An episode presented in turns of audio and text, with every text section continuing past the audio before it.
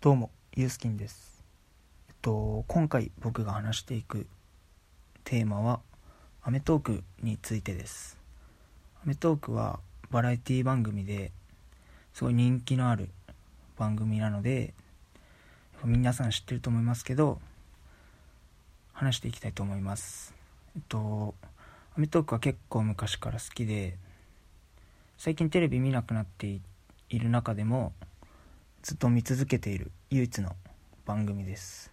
『アメトーーク』は、と、ネタが尽きないでさまざまなジャンルについて芸人さんたちがずっとトークしているのでとても面白くて楽しめる番組になっています。芸人さんたちのトークのスキルかツッコミとかがのとかの技術が一目に分かる番組だと思ってすごい好きな番組です。とみんな知ってるので言うと運動神経悪い芸人とか家電大好き芸人とかが有名で結構みんな知ってるかなって思います。絵心ない芸人っていうのがあるんですけどそれ自分めっちゃ好きで、えっと、絵心ない芸人さんとあとメジャーリーガーの前田健太投手とかが出てるやつなんですけどすっごい下手で全員。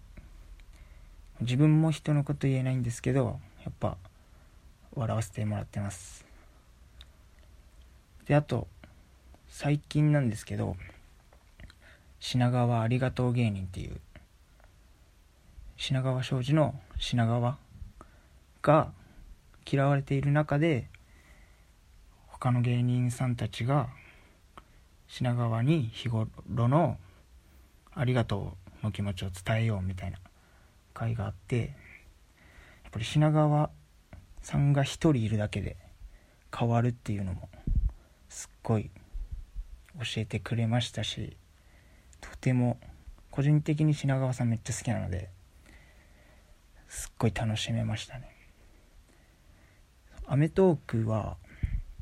一人の人をピックアップしてやる回も多くて例えばキングコングの西野とかあとナダル。ナダルアンビリーバボーっていうやつはもう短い間でも何回も収録されて毎回すっごい面白くてナダルのクズさがにじみ出てるっていう風になっててすっごい面白いです。で『アメトーーク』あとスポーツとか音楽とかあと漫画とかいろいろなジャンルでのことを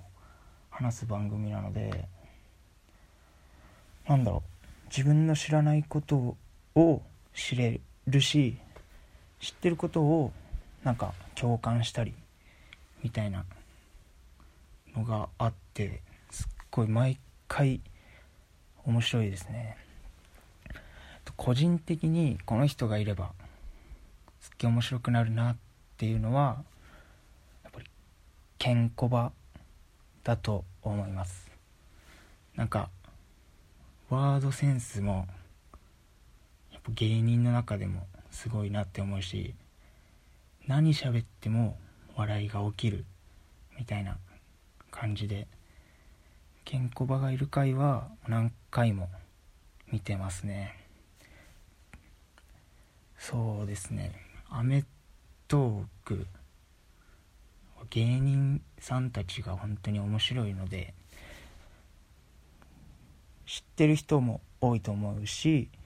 見てる人もいると思うんですけどこれからも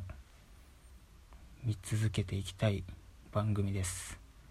ありがとうございました。